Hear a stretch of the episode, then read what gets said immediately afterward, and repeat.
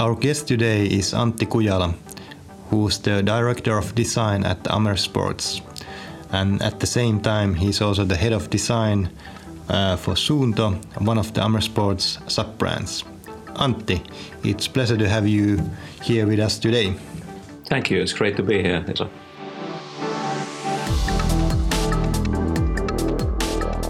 You have a really interesting background. You worked quite a long, long time at Nokia, uh, and then after Nokia years, you moved on to other roles. And uh, today, you're working at uh, Amer Sports. Can you talk a bit about your background? How do you end up in the current position? What, what has your career been like? It's been a it's been a really long journey, which is a cliche, but it's so true. And uh, I've been always drawing stuff, drawing cars, and drive my parents crazy that I drew nothing but cars and since I was like four or something, and uh, building stuff and designing stuff. And but I never knew there's a profession called designer. I grew up in the rural Finland, and then in the in the kind of high school we did a visit to Helsinki with our class and visit the uh, University of University of Design. And I walked the industrial design class and realized that wow, there's a profession like this. I want to do this. So after a couple of changes, I ended up design, studying design in engineering, and I ended up then in 1997 to do my thesis at Nokia. And uh, I spent quite a long time at Nokia. I kind of joined to do my engineering thesis, but I made very clear to the guys that I'm not really an engineer. I want to be a designer, and I ended up being a designer.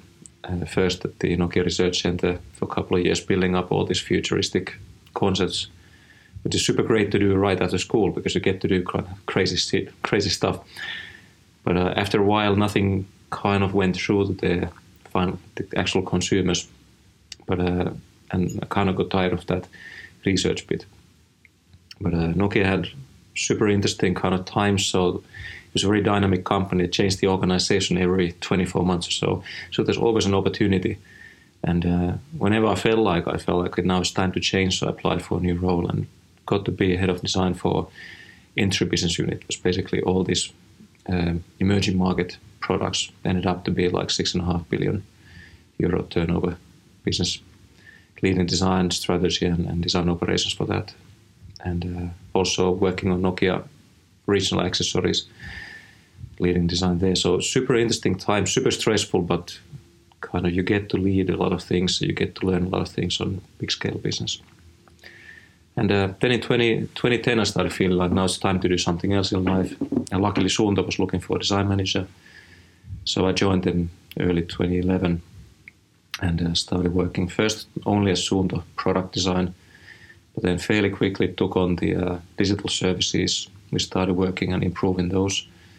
And uh, 2000, end of 2016, we had a big organizational change, so we, we formed this new digital business unit for Amer Sports basically still has Suunto and Sports Tracker and Movesense as the brands within the category. But then we're not only doing those brands, we're also building digital assets and digital opportunities for all other Amer brands.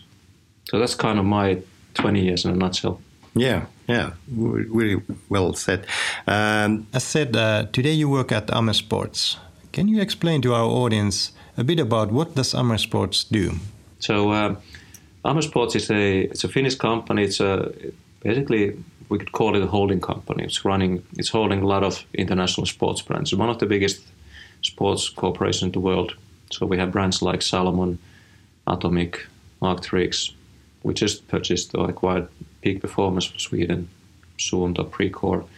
So there's a lot of lot of brands who are each one of them is kind of leading or, or very top level position in their business. Atomic is basically they are skiing they're the biggest in skiing. Wilson Sporting Goods, they are they are the market leader in racket sports. Suunto is a market leader in diving computers, and it's one of the top three, three or four in the uh, sports watch business. So it's a it's a great corporation to work with. It's a collection of brands, and what we're trying to do at Suunto and the digital business unit. Uh, obviously, with Suunto, we, we're trying to build sporting instruments and diving instruments, which is uh, for Finland scale and with Nokia background, super interesting business to be in, and uh, very fast moving. Uh, what we're also doing with this digital business, we're trying to build these assets and, and ways to look at how how we actually how the brands could actually thrive in the digitalizing world. So many of the brands are doing they're building physical goods. They're building apparel or sporting equipment, skis, shoes, you name it. And uh, the kind of how you thrive in the digital world, what you actually have in terms of like capabilities, not so clear necessarily the brands. It's it's something out of the comfort zone. So we're trying to build them scalable assets that could be commonly used, could be easily tweaked for their users, so that they don't have to build everything from scratch. Okay, interesting, interesting. Yeah, Suunto is, is a, especially in Finland, is a very no, well-known brand, and all the brands that you listed there are like really known globally as well. Uh, so, how do you work with the different brands, like in your role?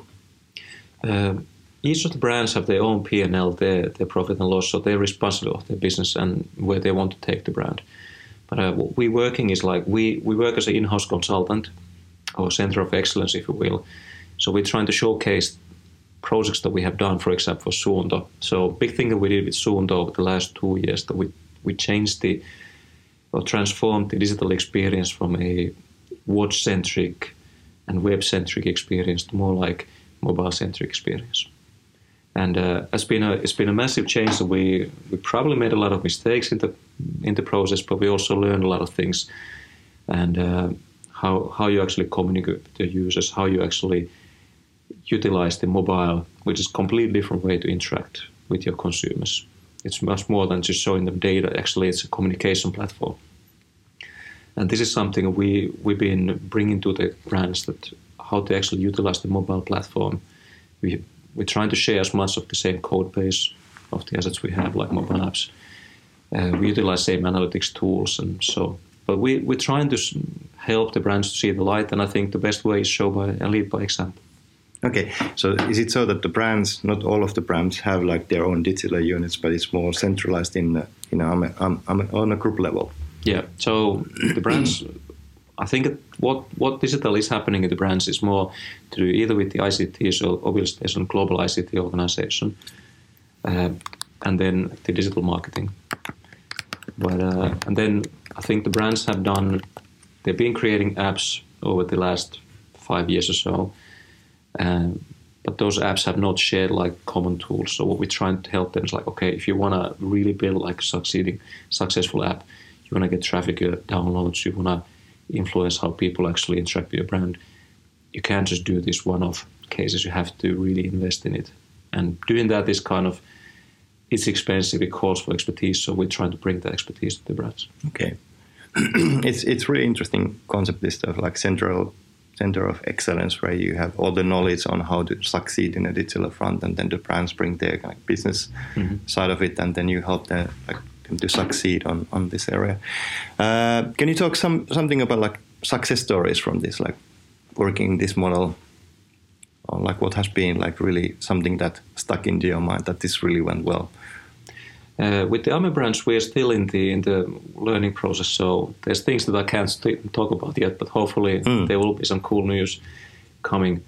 Uh, we did a, I think, at one of these kind of wake up campaigns. There's a couple of campaigns. We did one with Atomic when they launched their new uh, ski range.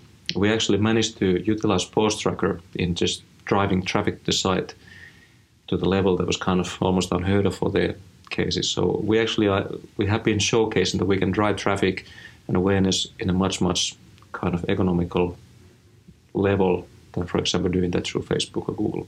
Hmm. Sorry, Google guys, but uh, I think we we've been able to get kind of find people who would be interested in a brand through the tools that we have and just be very, very effective at trying the traffic. We did the same with uh, a campaign with Salomon.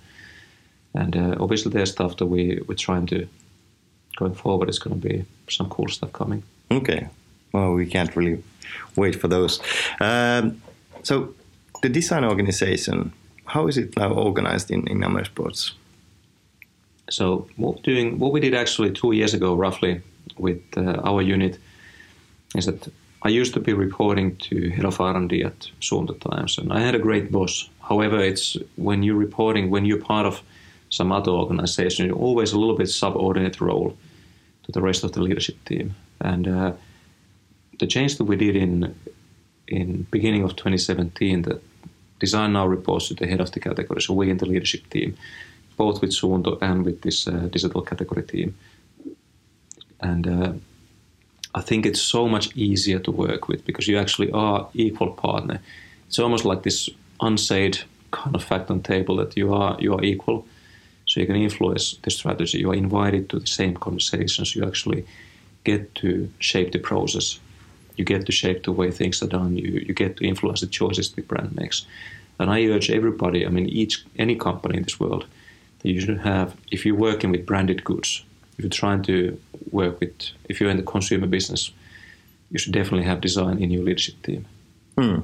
True, and this is the ch- challenge in many companies. Is that like for designers that to have the kind of their voice being heard of in the in high enough levels, and, and it's great that at Amer Sports uh, you guys are championing this and having design in the boardroom rather than reporting to the boardroom.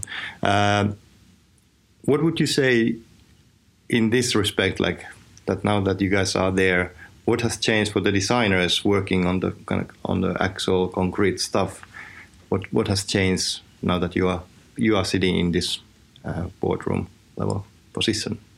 Obviously, the visibility on things and kind of looking forward, kind of visibility and the horizon has opened up to the guys much better. So we actually get to see, and I try I try to do a lot of sharing with my team. I believe in this the the uh, kind of Stan McChrystal ideology that you you can share you can never share too much, and uh, I think that's definitely helping because the guys know what's going to go on, and if you know what's going what's going on around you, where the company is kind of heading, what are the discussions about the future, it's much easier to provide answers and ideas to support that. Um, we've been able to shape the uh, processes. So I'm actually now owner for the. I was made the owner of the whole R&D process for Suunto, for example, and uh, we managed to shape so that we take much more on kind of conceptual thinking in the beginning of any project, and we're trying to do rapid sprints instead of doing a long, long kind of technology-driven or business-driven uh, concepting projects. So we're trying to get the process more agile and more kind of consumer-facing. So you get to influence things like this, and uh, I think you get to make questions, get to do questions, and I think it's surprising how how much you can actually improve and help the comps, companies to do the, make the right questions in the early stages. And we had a when we started bringing this early concepting ideology into processes. I remember working with one of the uh, senior leaders, whom I respect a lot, and uh, we did a design sprint in the beginning of a, a product program or project. And I remember we went to interview people in a consumer electronics store, like future buyers of this product. And uh, afterwards, this person came to me and said, "Oh, it's fantastic! It was the first time I was actually doing these interviews with real consumers." And I was like, "My God, you've been in this business for over 20 years, and this is the first time you actually participate in consumer interviews or consumer empathy." So I think it's definitely worth it. We it's a high time to bring it in. Yeah, and uh, yeah, that's that's you raise a really good good point that it's design and the kind of customer insight. It's not only for the people who practice it as a full time job, but it should be for something that everybody in the company gets exposed to the customer, especially on a consumer brands. Like for everybody working on the company should have a FaceTime with the actual customers to have the empathy in, in, yeah. in it. I remember like from the at one point I was doing quite a lot of ethnographic research at Nokia Times, and, and uh, what it helped me as a designer, even though of course design has always been part of the kind of customer research and, and, and user validation, but still working there on the field, it helped me to kind of bring m- multiple voices in my head on like when I'm doing design. Yeah. I remember the stories from the different like uh, uh, research interviews, like this guy was doing it this way and this was his thinking. Kind of gives you perspective that it's not all, not everybody thinks like you do. So I think I really think that everybody should should be talking to the actual end customers. Yeah, it was fantastic. I mean, now that you mention it, like back in I don't know, feels like dinosaur times, but in Nokia, when working with the entry business unit, we we didn't really have much data of the entry consumers because the population was vast and we hadn't started from that kind of part of our business, but we we started building up this hypothesis of our target segment with our consumer insight guys. We actually, I remember we built these uh, almost like caricature, like comic characters of the target segments, and then we started designing around those. And I remember I was kind of super scared at the time that okay, is this going to be right? Is somebody going to laugh about this in the in the real business side of things? But we actually followed that followed that vision that we had. Okay, there's at the time we felt like there's a parallel universe. There's people out there in developing countries who are exactly like us, but they are just like having earning 10 times or sometimes 100 times less money than we are, but they have the same kind of, you have the business, kind of businessmen you, and women, you have the young people who want to show their lifestyle, you have um, kind of fashionable people who want to be fashionable and so on. And we actually built the whole roadmap and design strategy based on that work. And I remember we went to New Delhi launching the new range. I remember the head of the business telling that, yeah, now we actually have seen the light that we changed the whole strategy based on this. And I was like, wow, we did something right. Yeah. So it's it's super important to try and understand who you're designing for, and it's kind of never. It's always been there, but I think when you once you're in the leadership team level, you get to influence the others, which of course you have to promote the ideals. It's not on the CFOs or, or R&D leaders' first priority necessarily. So that's your responsibility to bring it up to people's mind. Mm. and the, the, the reason for for some reason uh, it has been taking a bit of a like back seat in like few past few years. Things are evolving so fast. That, like the, if you remember the times that we were working at, at Nokia developing something was like really slow. So you had actually for design and, and research, you had quite a lot of time to do your due diligence before the uh, making any decisions. Whereas today it's like it's it's all so fast paced uh, world that uh, often it feels that there is no time to do research when we discuss to the like client potential clients for instance they are expecting let's start developing this and then we launch and then then we start learning how do you like guys address this this part of it it's super it's a super super interesting question. I and um, we've been a lot of my time and my team's time is obviously focusing on the digital experiences and that's really moving so fast nowadays. Uh, and you have to react you have to kind of predict or react. And uh, we've been learning over the last couple of years a lot how to work in the agile environment and taking agile training also for designers. At the same time it's really hard to kind of stop and think in the environment. I learned, uh, I went to US earlier this year to learn from a lot of people in my network who work in tech companies. One of them said that they, they're really trying to learn about this dual track agile thinking, that you have this, you have your normal fast paced agile process going on. But in parallel, you're trying to pull out people and have them like on this, they're still in the agile process, but they're trying to take time out and work on some bigger topics and it's like, what do we do with sleep tracking? Or what does it mean to do routes and find routes for Suunto, for example? The kind of big, big concepts that you can't just like design in a day and then start executing. You have to take maybe weeks and understand who might, how people might be using them. And that's been really, really, that's I think is one of the next things. Like, how do we?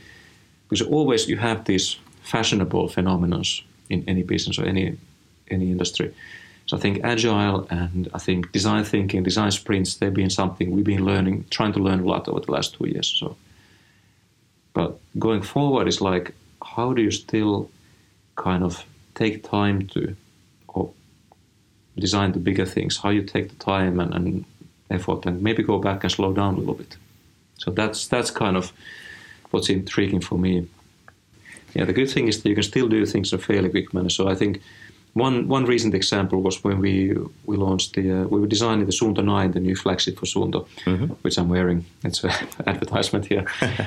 so when we started working with the traditional way would kind of designing the concept would have been the old way of working would have been that there's a there's a business target from the, the business guys saying okay there's a certain price point a certain volume certain target market and then the R&D guys would say okay so we're probably going to look for certain price point. We can build it with this price and then looking for X hours of talk time, out of the use time and so.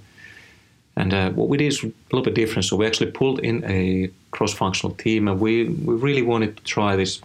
I think it was the first kind of real design thinking approaches, and uh, at Suunto. So we pulled the team together and we locked them in the room practically for for a week, and I said, okay, we need to define what this product actually, what makes people tick.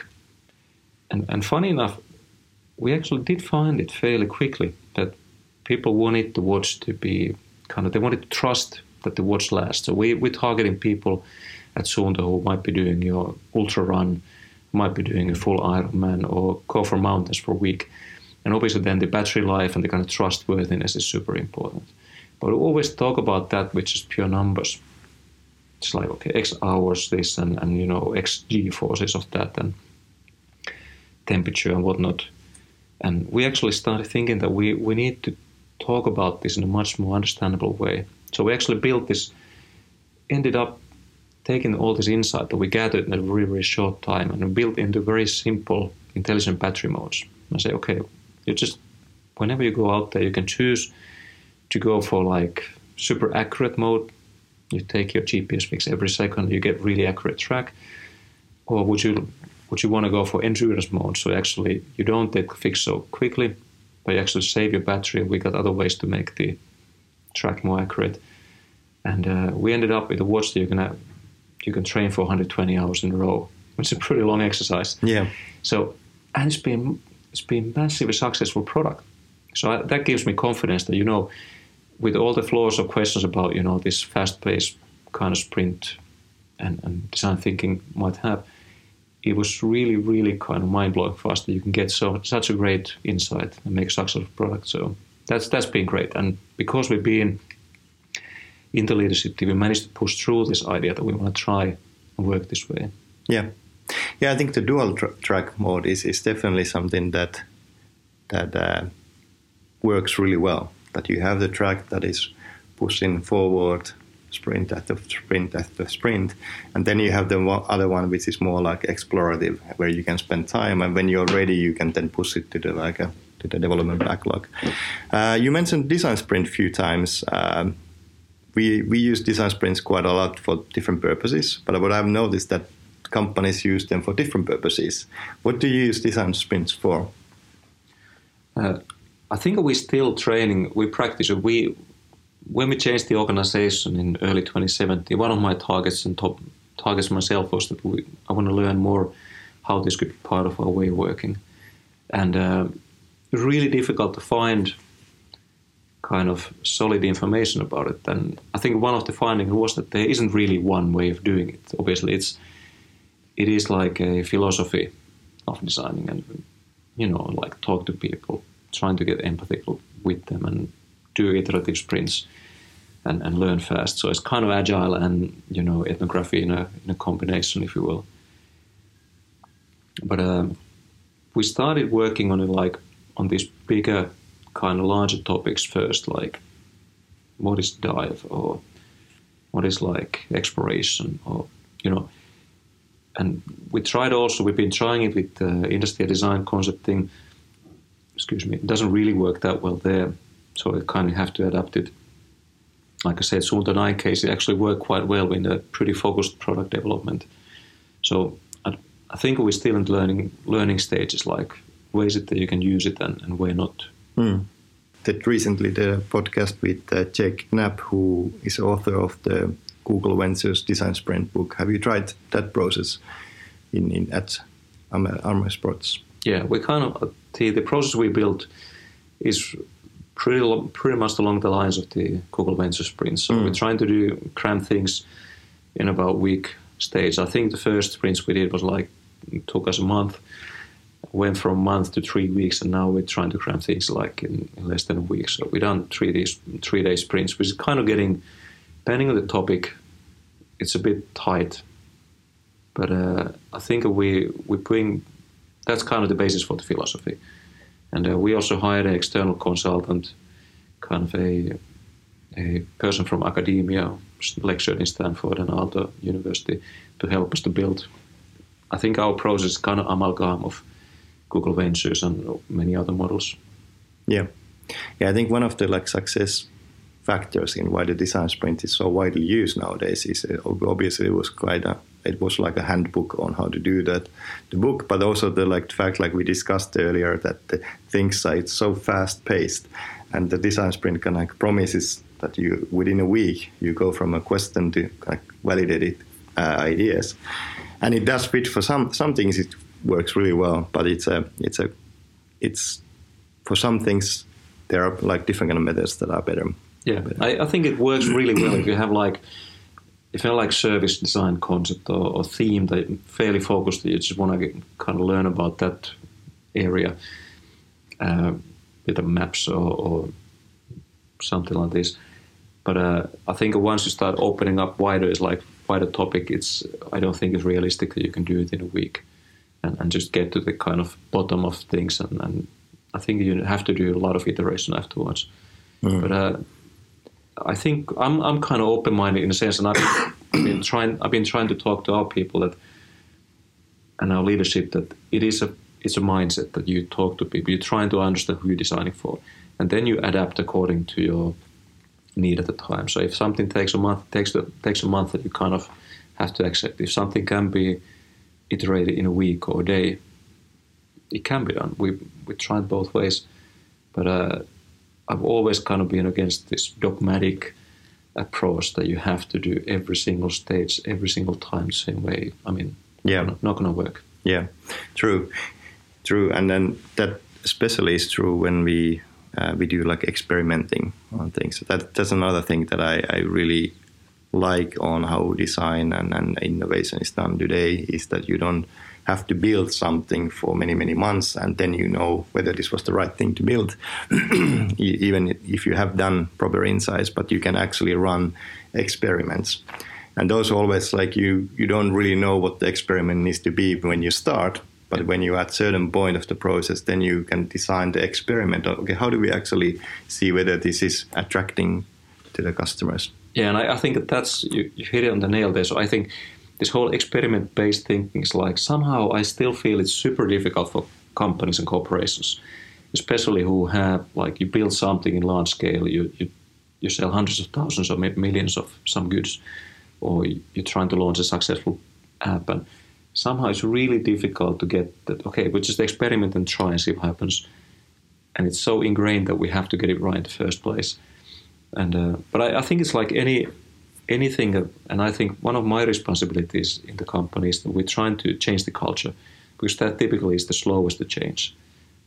And you have a lot of legacy, you have always ongoing projects, and you have people who you have your people who have learned and maybe being frustrated, maybe being proud about the past experience. So it's kind of that you you have to bring kind of new culture.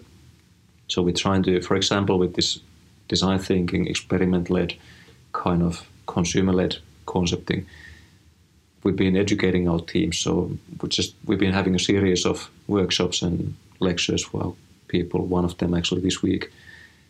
And at the same time, you know that you have to go forward. You you have to take your teams and organize somewhere, and at the same time you have to look already for the next step yourself. That you don't get stuck in something. I think it would be terrible if I, you or I, if we, we introduce something and we say, okay, this is my legacy, and this is not going to change for the next five years. I mean, not going to happen in this world. So you kind of have to build something, get people moving, shape their mind, accept the change because that's really slow to change, and, and respect that it's it's slow to change and then at the same time look how you look forward to like what will be the next thing so that I don't I don't build something it might be outdated yeah too soon. Yeah. I think the change constant change might be the legacy. yeah, totally. And I, I, think how you do it in a, in a way that people don't get exhausted and, and you don't kind of eradicate your company's core business or the brand. So that's that's kind of super intriguing, like how you do it so that you don't cause havoc, but you kind of get the kind of it's like a slow evolution of the company and mm. you want to be part of. And I also think that it's for designers why this kind of constant change is is not as difficult to cope with as for maybe for some other professions is that we are kind of used to on living on the kind of unknown mm-hmm. domain. Like we start something, a new project. We don't really know what the end result is. We go there with the open mind and questions, and that applies also to like a culture, like a company culture. If there's a transformation, like I think designers are quite much more equipped on handling the like what the stress will be based for, for the change because often the change is always a kind of risk for many people.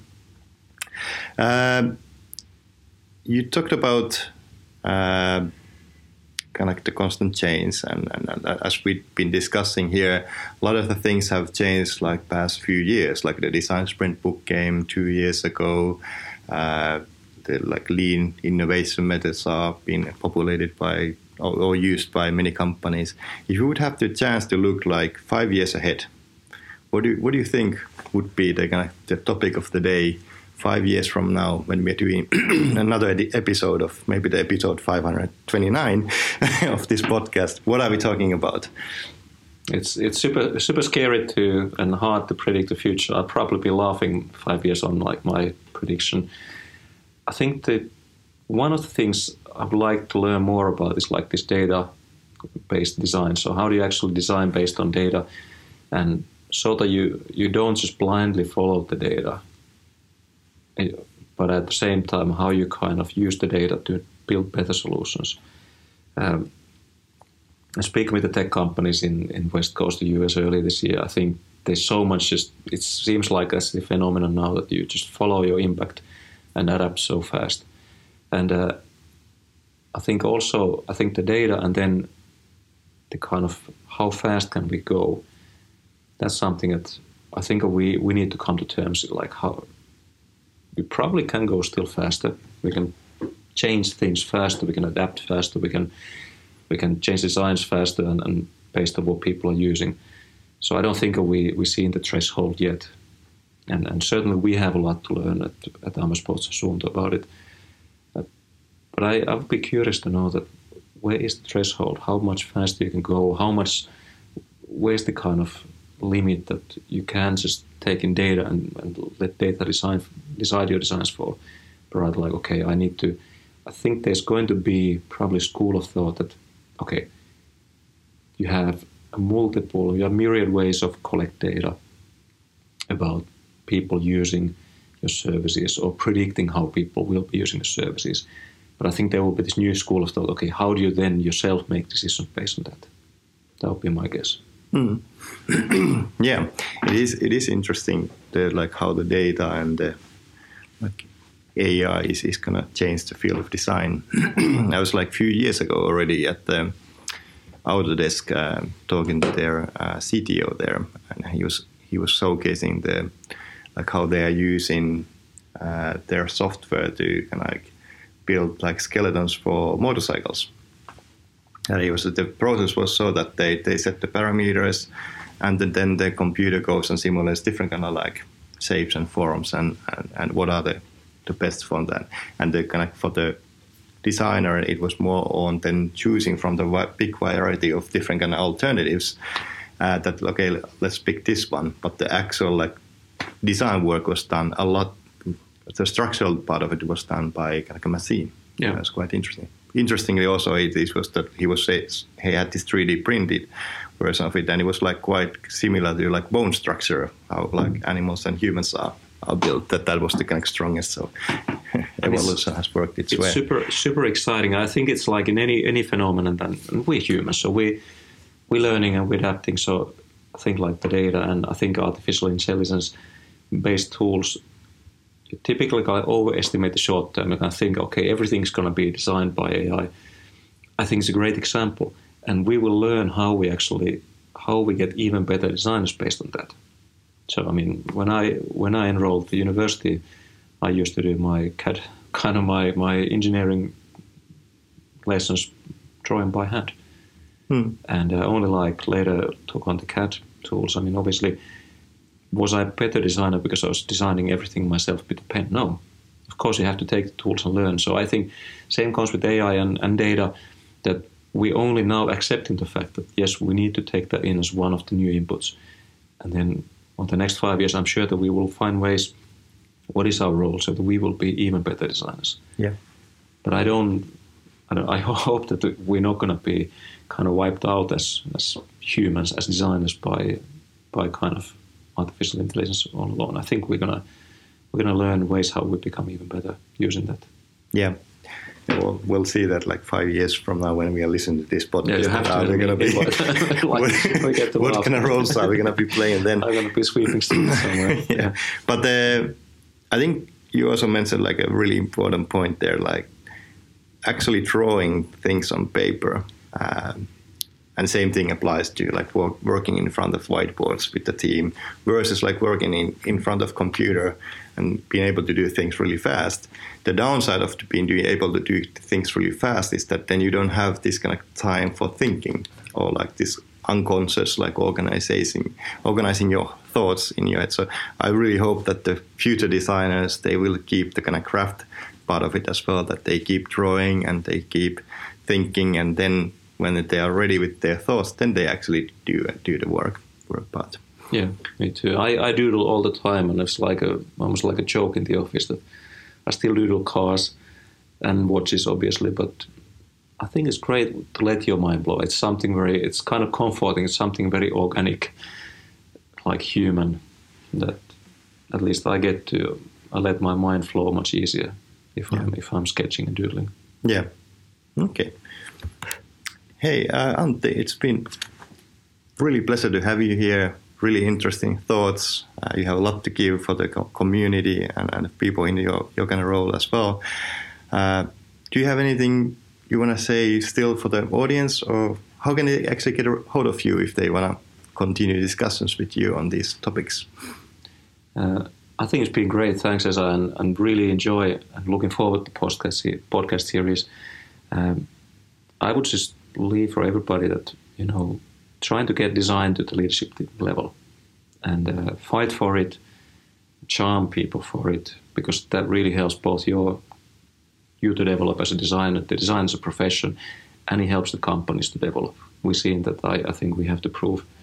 And uh, if anything, I mean, you can always just catch me through LinkedIn, Antti or then just send me an email, antti.kujala at amersports.com. Okay. It's been pleasure talking to you today about design and innovation. Thank you for joining our podcast, and we are looking forward on hearing from you again. Thank you.